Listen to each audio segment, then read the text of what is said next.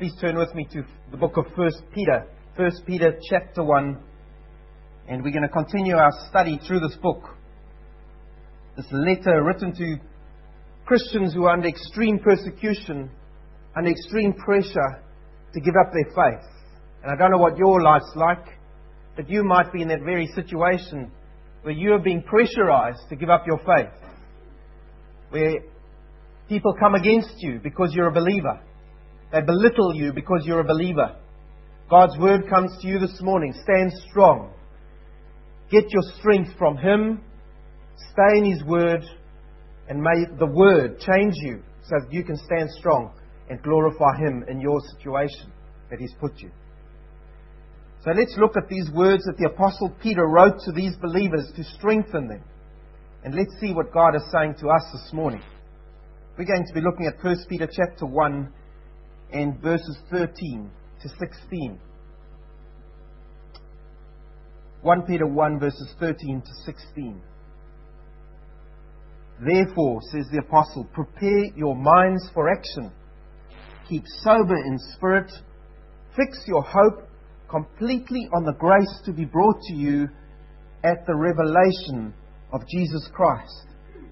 As obedient children, do not be conformed to the former lusts which were yours in your ignorance. But like the Holy One who called you, be holy yourselves also in all your behavior. Because it is written, You shall be holy, for I am holy. I see a lot of students sitting here, and that's great. In a recent survey of 200 New Zealand, Queensland, and Fijian Christian school students, the following two statements were put up before them. They had many more statements to answer, but these two specifically. And let's see if you can come up with a true or a false answer here. There are two statements for you. Two people can define truth in conflicting ways, but both can still be correct. Is that true or false? What's being asked there is is truth absolute or relative? Is there something like truth? Or does truth depend on which angle you're coming at it from? 43% of those Christian school students said that was a true statement. In America, that percentage was 72%. Second statement other religions can also lead people to God. Is that a true or a false statement? Well, shockingly, of those Christian school students, 34% of them said that's a true statement. You see, our thinking as Christians and as believers is being changed by this postmodernistic world that we're living in. And as we saw last week, or last time we met around this passage, verse 13 said, that wrong thinking leads to wrong actions. If you're thinking the wrong thoughts, you're going to result in the wrong actions. And the question we're going to come up with this morning is how then are we to think and to live today, in 2010, before God our Father? How are we to think and live before Him? And we need to start again with verse 13, but I'm not going to give you another sermon on verse 13. We're just going to recap on what we looked at. Because it is so important. It's the anchor or the framework from which we're going to step into verse 14 this morning. Verse 13, the Apostle Peter reminded us that we are to set our hope, that which we hope on in our hearts, fully on the grace that will be revealed to you or brought to us at the revelation of Jesus Christ. That's the anchor point or framework of the rest of our living. You see, our hope is to be set on something outside of ourselves, not inside of ourselves. Our hope is to be set on God Himself and His grace to us. You see, God and His grace is outside of our circumstances. God is not affected by our circumstances. And therefore, we can set our hope on Him and His grace. And we were reminded that our hope is to set fully on Him. Not partially on my own strength and my own abilities, but fully on God and what He can do for me and what He has done for me in the past. And you see, right at this place, in this message this morning, here's the gospel call to you if you're not a believer. Because outside of Christ, there is no hope for you in this life or for the next life. Outside of Christ, there is no hope. The gospel call comes out to you, young people, and to the oldest person here. If you do not know the Lord Jesus Christ, there is no hope for you. You must find your hope in Him this morning. And for those of us who are believers here this morning, how are we to set our hope on Jesus Christ? We saw that we are to set our eyes on God. And by, by, me, by, by that I mean, we, when we say we set our eyes, when we go through life, we have to look to God and what He wants us to do and what He has done for us in our lives. And that is to be the motivation that takes us through this life. The Apostle Peter reminded us that we have to prepare our minds for action. What action? God's work in us. We have to prepare our minds for that. Much as an athlete prepares him or herself just before a competition. They really go through those motions. They tie down those loose thoughts. They concentrate on what they're going to be doing, the task at hand, and then they get into the competition. Much like a soldier who prepares himself for battle. He knows where he's going and He's prepared for it so that he doesn't go in unprepared and get wounded. We are to discipline our minds to focus on what is important in this life. What is that? The principles of God's Word we've just looked at. The Apostle Peter also reminded us that part of that was to get rid of all the wrong thoughts in our minds and to disentangle ourselves from the way the world thinks. You know, it's so easy to start thinking like the world thinks about things. But God says, no, think my thoughts about life around you. Don't start thinking like the world around you, because then you're going to get it wrong. And wrong thinking leads to wrong actions. We were reminded by the Apostle Peter that we are to use God's Word as the filter of what comes into our minds.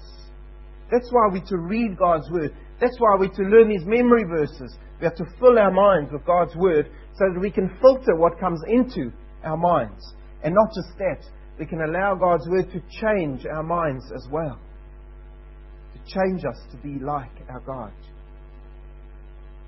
We have to deliberately fill our minds with God's Word. Not just accidentally, once every now and then, once a week maybe, but deliberately to fill our minds with God's Word. We have to memorize it and then seek to apply it in our lives. And then, as a result of that, we take that and then we serve God with what we've heard and learned. Warren Wiersbe said it like this. He summed it up so beautifully and succinctly. Listen to these words. Ask yourself, is this true of me? It is good to know the Word of God, but this should help us better know the God of the Word. Isn't that well put? Yes, we can know God's Word, but are we getting to know the God of the Word? And how do we get to know Him? By applying His Word in our lives and then by serving Him. That's how we get to know Him. The Apostle Peter reminded us too in verse 13 that we are to be sober minded. He reminded us that we are involved in a spiritual battle daily. And if you're a believer here today, you'll know that. It's not easy to be a believer. It's not easy to be a Christian. There is a spiritual battle on. And the apostle reminded us that we are to not to get intoxicated by the world's sinful system around us and those bright, sparkly, glittery things that surround us in this world, in this temporary existence, but that we have to remain alert as a soldier going into a battle situation and to be clear minded as we face our lives. And so said the Apostle Peter if you are setting your hope fully on Christ and you are living in anticipation of His coming again, then, says the apostle, you will live holy lives before God as obedient children before Him. So that was the background. That was the anchor point. That was the framework around which we're now going to step into verse 14. Because if you haven't got your heart prepared, There is no way you can live as an obedient child, as we'll see now in verse 14. As the apostle comes to verse 14, he starts speaking. The second word there is the word obedient in my version over here. He says, as obedient children. Now, those two words imply two things. The one is that I'm a child, and that means I must have a father. And he reminds us here that we have a heavenly father. And the second thing is that he speaks about obedience. And this will be his theme right through until the end of chapter 2, verse 3. He's going to be speaking about various aspects of obedience. And today is the first one holy living before our God. He is our Father. And as our Father, He expects us to live as His children. And Peter uses two commands here. It's, it's said in the imperative, two commands. There's a negative command and a positive command. And by them, he uses, he, he, pulls us, he pulls our attention to living holy lives before God. You see, because living before God and living holy lives before God demands change in us. There is no way we can live as Christians in this life and not change. If you're still the same now as you were 16 years ago spiritually, you really need to question whether you've been born again. If you look back on your life and you cannot see a progression, question whether you've been born again. Don't be deceived into thinking you're a believer and you're not. Make sure before the Lord. Because God says, if we live before Him, we will change. Otherwise, we would have all been born like Jesus Christ. But God changes us to be like Christ. And that happens over our lifetimes. So, what's this negative command that He uses? Verse 14 says, firstly, there, look in your Bibles, it says, Do not be conformed to the former lusts which were yours in your ignorance. He's speaking here to obedient children. Literally, the text says, children of obedience. That's very important that we note this. You see, his argument and his logic is simple. Children inherit the nature of their parents. You'll know that, and that's good or bad. All right? Sometimes you see yourself in your children, and it's scary. Children inherit the nature of their parents. God is holy. Therefore, as His children, we should live holy lives. You see the logic? You see, the exhortation from the apostle is not that God's children be obedient. Listen to this. This is crucial. He says, You mustn't be children who are obedient, but your conduct is to be as though as those in whom the spirit of obedience lives. Do you get the difference there? There's a difference there. You see, this obedience we're speaking about this morning might be different to any obedience you've ever heard of before. Because generally we think obedience equals keeping to rules. But what the Apostle Peter here is saying is much deeper than that. He's saying, no, obedience isn't about keeping to rules. Obedience is about who you are as a person inside, living out this holiness. You see, it's who you are, not what you do, that's important. So, an example of a, a, a, car a car engine. I've got a beautiful car, all right, and I want to change the engine. I want to take away this petrol engine that I've got, and I want to be nice um, green about it. I want to put an electric motor into it. And so I change everything inside of it. The outside might still look the same, but this car has had a change of heart, hasn't it? It's now got a completely different system working inside of it. So on the outside it looks the same, but it's completely different inside. Its very nature's changed. Are you a child of God this morning? Your very nature has been changed. Do you get that difference? You are not the old person you used to be. God has made you completely new from inside. Your very nature has been changed. No longer do you have your condemned and your fallen nature, which was yours, but you now have a new nature. You now have a spirit indwelt nature. Have you ever thought of that? The Holy Spirit, the God who made everything, is living inside of me. I have a spirit indwelt nature. My nature now has a new focus because I'm looking with a complete new engine inside of me. I've got a whole new focus in life. And my focus is to obey my Creator, the God who is living inside of me. We are now children of obedience. That's what the Apostle Peter said. You see, a different style of life is asked of us if we have a new nature. I no longer expect that car that's had the engine transplant. I no, no longer expect my car with its electric motor to belch out smoke anymore, to use a whole lot of oil, and to pump carbon monoxide out into the environment, do I? It's had a change of nature. It's completely new. You see, obedience characterizes every true child of God. I'll repeat that again. Obedience characterizes every child of God. If you're a child of God, next question are you obedient? The Two go together. Because if you don't, the, the Bible has a name for that too. You're called a son or a daughter of disobedience. Ephesians chapter 2, verse 2. John Calvin summed it up as only he can. Listen to this. He said, Though obedience does not make us children, you get the difference here? Obedience does not make us children, yet it distinguishes children from aliens. You see, you can keep to all the holy rules you want to in life, but if you haven't had the heart transplant, there is no way that you can be obedient to God. Doesn't matter how many rules you keep to. Isn't that what the rich young ruler tried to tell Jesus?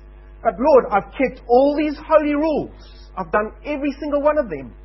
Jesus said, Go and give away that idol of your heart and then come and serve me. And he couldn't do that because his heart hadn't been changed. Obedience is the inevitable result of salvation. And here's the hard question.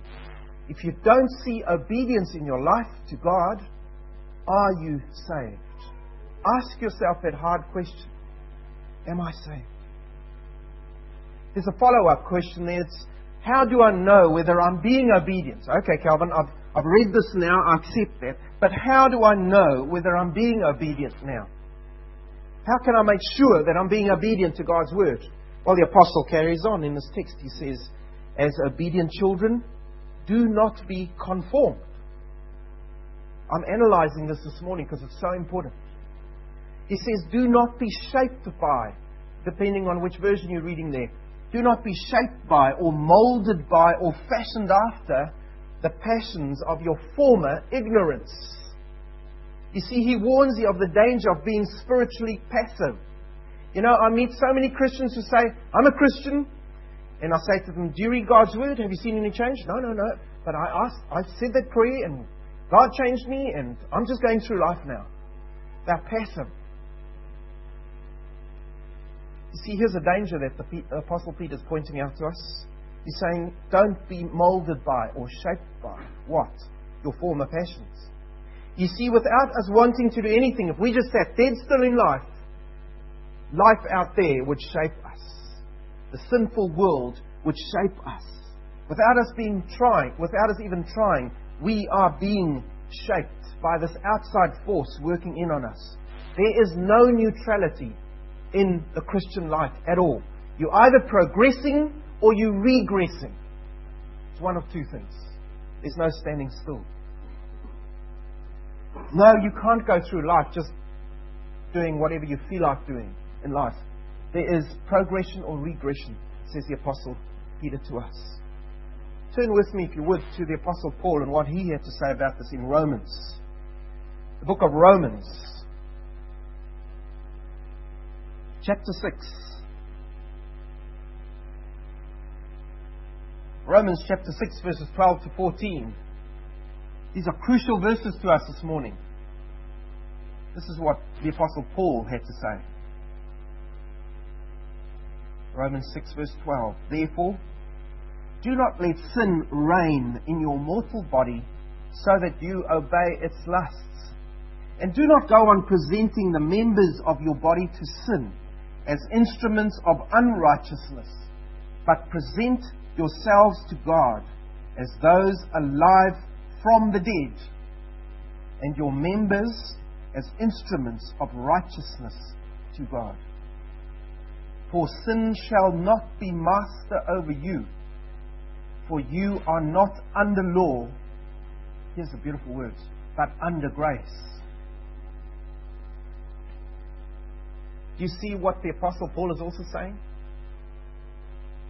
If you don't actively withstand sin in your life, if you don't actively withstand what the world is telling you to do, you will be shaped by the world's mold, says the Apostle Peter here. It's a bit like clay. If you've ever taken a ball of clay and you put it into a mold, which shape gets taken up? The shape of the clay or the shape of the mold? Which one is it? The clay takes on the shape of the mold. It's not often that you'll see that the mold will take on the shape of the clay. It's not the nature of clay. And it's not the nature of a mold. Romans 12, verse 2 says it this way Don't let the world around you squeeze you into its mold. But let God, listen to this, let God remold your minds from within. You see the word mold there and remold? So it's so important here. The Apostle Paul in this passage is saying, Don't let the world around you squeeze you into its shape at once, but rather let God form a whole new mold inside of you and let, and let Him shape you to His mold in your spirit. So there is molding happening here, but let it be from inside as God changes you and not from outside as the world squeezes you. Now, here's the hard question. Do a little bit of self analysis for yourself this morning. Do you want to know whether you are being molded by the world or being shaped by God? Here's a test for you. The evidence lies in your daily actions and thoughts. Now, think, do a little bit of introspection. What do I constantly do every day? What do I think about all the time? How do I think about things? What do I spend my time and my money on? What are my priorities in life? When you get that answer, that will tell you whether you're being molded by the world or shaped by God. We need to be honest with ourselves. What is the world's mold that the Apostle Peter is speaking about? Well, he clarifies further on in this verse. He says, don't be conformed to the passions of your former ignorance. There are two things here. He says, Don't be conformed to the passions of your former ignorance. Two things. These passions or lusts that he, that he speaks about, these are, character, that, these are characterized by the following sinful desires, thoughts, evil longings, uncontrolled appetites sensual impulsiveness, and other unrighteous motivations that compel us through life as unbelievers. Those things drive the unbeliever. I've been speaking to a guy that I'm counseling this past week, and he says, as he was coming out of this world, it's so clear to him now how he was driven by these things. Those were the main things pushing him through this life his longings, his uncontrolled appetites, his sensual impulsiveness, just doing what came to mind. Unrighteous motivations, those things drove him. There was nothing else. And as he's now come from a state of sin into a state of grace, he now sees it so clearly. Tell me this morning, as a believer, I'm speaking to believers now, are you still ruled by your passions? Those unchecked appetites? Constantly wanting things? Sexual lusts, swinging moods? Are you one of those, don't speak to me until I've had my first cup of coffee people? I speak for myself. You see how quickly we slip back into old ways? The Bible describes this way of living as a lifestyle associated with your former ignorance. That is, before you were born again. He says, Don't go back there, says the Apostle Peter. Immediately a question comes up. Ah, so you Christians, you guys just wear black and don't smile, right? Does that mean I can't enjoy life? Does that mean I can't enjoy good food? Does that mean I can't be sexually fulfilled? Does that mean I can't buy things I like? No. It doesn't mean that at all. But it says you mustn't devote yourselves to those things. It mustn't, you mustn't make them your idol. You mustn't find your fulfillment in those things. Your whole goal in life shouldn't be just to look after number one. That shouldn't be your sole driver in life. As is proclaimed by so many adverts around you, you just switch on the TV. What do they talk about? Get this, get that, do this, do that. All for who? Number one, you. The marketplace tells you to do that. The media drive you to it.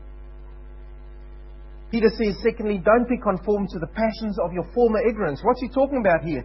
He's saying about, speaking about the unsaved people who lack spiritual intelligence and spiritual insight. Now, I'm not insulting people who don't know the Lord. I'm saying they don't have spiritual intelligence. They don't have spiritual insight. They might be the most clever astronomer this earth has ever seen, but if they don't know the Lord, they have zero spiritual intelligence. They don't understand the things of God. They haven't been given that understanding. The Apostle Peter says, Don't go back to those times. What does that look like in, the, in a believer? You know those times when you know a lot about God and you start resting back in knowing about God and knowing His Word and you can recite Psalm 23 off by heart and you think, that's it, I can do this? Peter says, don't rest back in your knowledge and think that will save you. It will never save you. That's a warning sign that you're returning back to your ways of ignorance, thinking that my knowledge will save me. It's not. That work of grace has to be the main focus in your heart. You see, we would still be in that sad, spiritually black state if it weren't for God calling us through His grace. It's all of God. There was a day that He gave us new life. He removed those scales from us. He gave us spiritual intelligence. Suddenly we could see the way we used to live. And we, we would ask ourselves, why did I do this? God has given us new insight. There was that day when we were able to see the beauty of God's grace at work in us. We were able to start that process of coming from the way we used to live into a new way of living before God. And the apostle says we were put into the holy way of life. He says, don't go back to your ways of ignorance. So that's the negative command. He says, don't be conformed to your passions, to your ignorance. Secondly, he says, there's a positive command here, a do command. He says, Be holy, verse 15. Look in your text. But like the Holy One who called you, be holy yourselves also in all your behavior. You see, as believers, we've been called. We were called out of darkness into His marvelous light, says 1 Peter 2, verse 9. God has brought about His miracle of life in us. But it doesn't just stop there. Once you're in the boat of Christianity, it doesn't just stop there. There's something else that has to happen now. He says, God is calling you to Himself. Your Father is saying to you, My child, come to me now. Learn from me now. Be like your Father, says the Apostle Peter. Literally, he says, pattern yourselves after your Father. What do we do with patterns, ladies, when you've got a, a dress pattern? All right? The whole idea is that you would follow the directions, cut along those edges, put the thing together as it says you will, so that when you've finished putting it together, you will have an exact replica of the original. Now, usually that works well if you follow the instructions. Unlike me, we come up with all kinds of interesting things because we don't follow the pattern. The Apostle Peter is here saying to us, follow the pattern of living holy lives before your Father as He is the Master. Look at your Father and be like Him. You see, we are to be set apart for God's exclusive use and purpose, not our own. Holiness involves a separation, a being set apart from evil and setting apart to a life of righteousness. You get that picture? We are taken from unrighteousness and taken, separated from that and set apart to do good, set apart to our Father. You see, there's no such thing as secular and sacred in our lives. Have you ever caught yourself thinking like that? Oh no, this is Christian and this is like my normal life. There is no secular and sacred in our lives. It's all one. It's either glorifying God or it isn't. That's the hard thing. Because so often we, we're thinking, well, I can kind of do this. It doesn't glorify God, but it's not bad. No. If it doesn't glorify God, then don't do it. We've really got to think hard about our lives before Him. We need to pattern ourselves after God. Why? Because if something cannot be done to the glory of God, then should I be doing it at all? Maybe I should err on the side of caution and not do things that can't give God glory. We need to live holy lives. You see, action is called for here. Remember in verse 13? It's calling us to spiritual action. Well, here's the result of that. Here's the action. Take control of your life and don't do those things that don't glorify God. There's some action for you. How do we do that? On our own? No. Only with God's help can we take this action. Why? Because we're His child. Our Father will give us that ability to do that. John Piper said it like this He said, Make war on your sin. Make war on it. Don't be light with it. Make war on your sin. The danger is not from outside, it's from inside. You see that? Be holy, says the apostle. Why are we to do that? Because our text says God has commanded us to do so. Verse 16 says, Because it is written, You shall be holy, for I am holy. You see, there's authority here. It is written. Peter quotes here directly from the Old Testament law to back up his admonition. It is written in God's law, says the apostle. Therefore, you can do it. You see, he uses Scripture as his authority. What did Jesus do when he was tempted by Satan? He used Scripture to push off Satan. He said, It is written. And then he gave him Scripture and Satan fled from the Lord. And if Jesus could use, use, the authority of God's word to drive away Satan, so may we to drive away sin in us. We can also say, It is written, and therefore I must act like this. Now that means we've got to know God's word. I, keep, I, I feel like I sing the same song all the time here. We need to know God's word. You see the importance of it? If we know, if we don't know God's word, how are we going to drive away sin? How are we going to get rid of it in our lives? How are we going to live holy lives before God? We haven't got the instruction manual inside of us.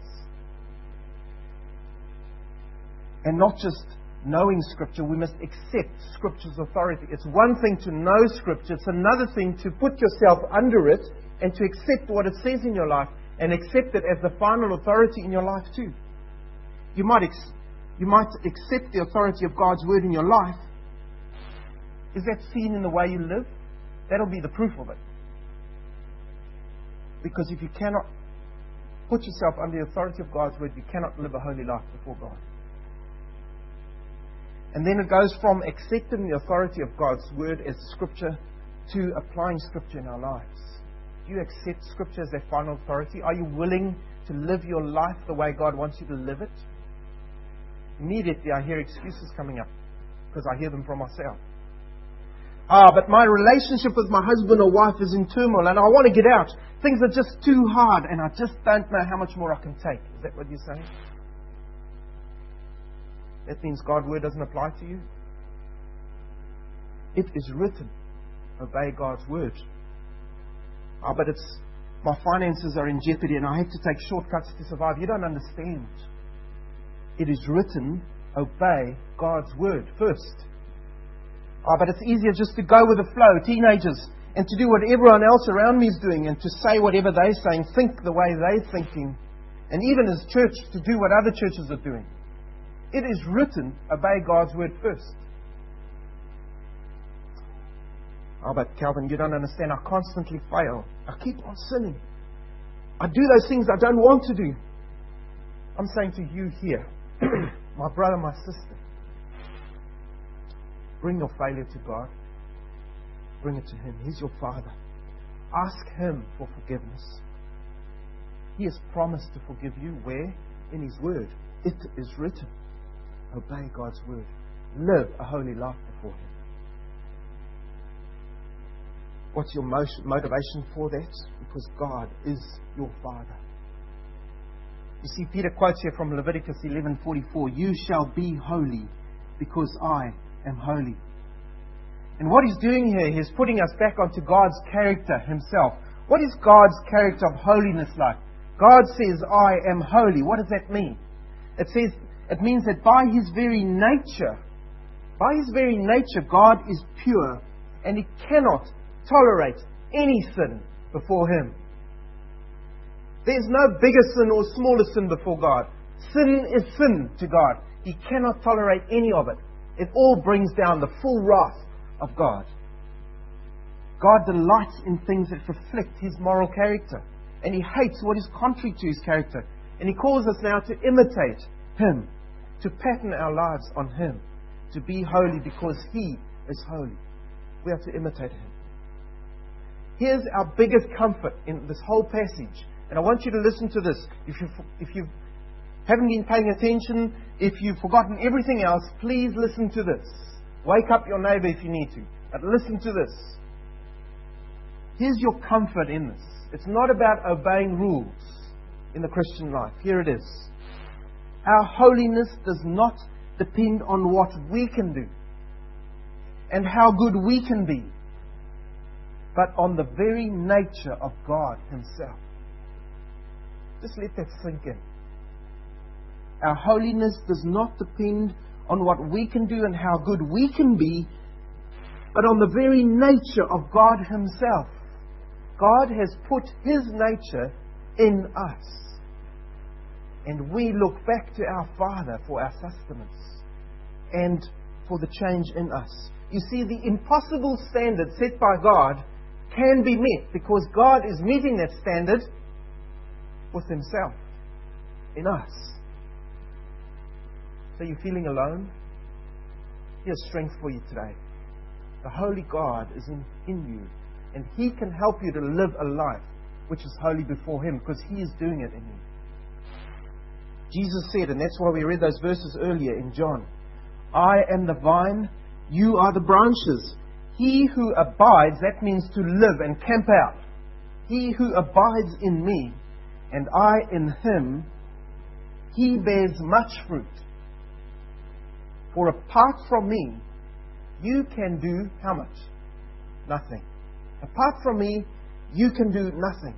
So tell me, are you trying to live your Christian life by obeying rules? It's not going to work. Unless you've got God working that in you. The obedience comes from inside. You see, here's our hope of victory. When we set our hope fully on God, on His grace, when we get our minds ready for action, when we strive to be obedient to His word and so live lives that, that are holy before God, He makes us holy before Him. You see, we are God made, not man made. If you're a Christian here and you're trying to keep to rules to be good before God, you are man made. We need to be God made. He does the work inside of us. We can't do it on our own. Yes, you are involved 100% before God. Does that mean you can now say, okay, God is doing this, and that means I can just go through life? No. It's 100% us working, but 100% God working in us too. Get that? God is shaping us into the pattern of His Son. He is making us holy. So you want a pattern to live your life by? Here it is. Can you put up that last slide, please? Here they are. It's not a secret formula. God has said it in His Word. He said, This is the pattern for holy living. Set your hope, firstly, fully on His grace and on Christ's reappearing. You're running a checklist in your life? Have you done that? Is your hope set on Him? Live in anticipation of His return. That'll give you urgency in your life. Otherwise, you're going to cruise through and nothing is going to be urgent at all for you in the Christian life. Secondly, get your mind ready for action. There's something you need to do is get your mind ready for action. God's action in your life. And then your action as you live this life. How do I do that? By using God's word as the filter for my mind and by using the word inside me as it changes me. by filling my mind. Thirdly, by living in obedience to God's word. In other words, living under its authority. If God's word says it, then I believe it and I do it. I don't make excuses. It's at all costs, Christianity, this. I will obey God, whatever He might say. Yes, it might get uncomfortable for me. Yes, I might go through hardship, but I am willing to put myself under the authority of God, God's word at all costs. That's what God is calling us to here.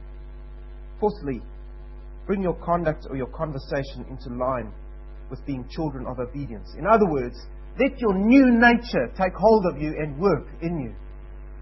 God has put it there. Don't carry on belching out old smoke and using up lots of oil. Because that's going back to the way you used to live. Fifthly, rely on your on your sorry. Rely for your strength on the unchanging character of God and His Holy Spirit, not your own. You cannot get through this life on your own. God must do it in and through you. And then serve Him with your time, serving with your resources, serving with your energy. When you get up in the morning, it's how can I serve God today? Not it's Monday again and I've got to go to work. You see, we need to stop going through the motions of being believers. And we so quickly get caught up in that, the motions of being a Christian. We need to live active, holy lives before God. No more talk, says the Apostle Peter. Action is called for. You are to be obedient to Him. And as you do that, take comfort. It's not up to you and how you are obedient to God's word. It's up to God in you, working through and in you. And He will make you more like His Son. It is written. Believe His word and then look to the Lord. Let's go out from this week. And as you walk through those doors, don't say, well, that's another sermon. I can carry on with the rest of my normal life now. No. Let's go and live holy lives before God in His strength, not our own. Let's come together after this as we have a cup of tea. Let's encourage each other in the walk.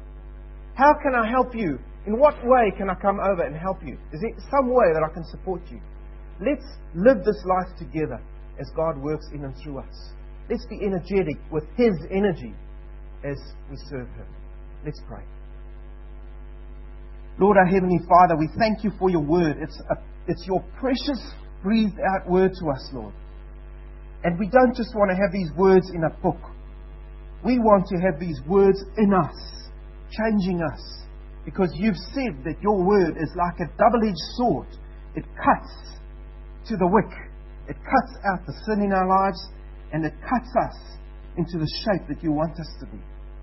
And Lord, we pray that as we go into this week and we face our colleagues at work, as we face our fellow students at school, that we will remember that we're either being molded by this world or that we are being changed by you.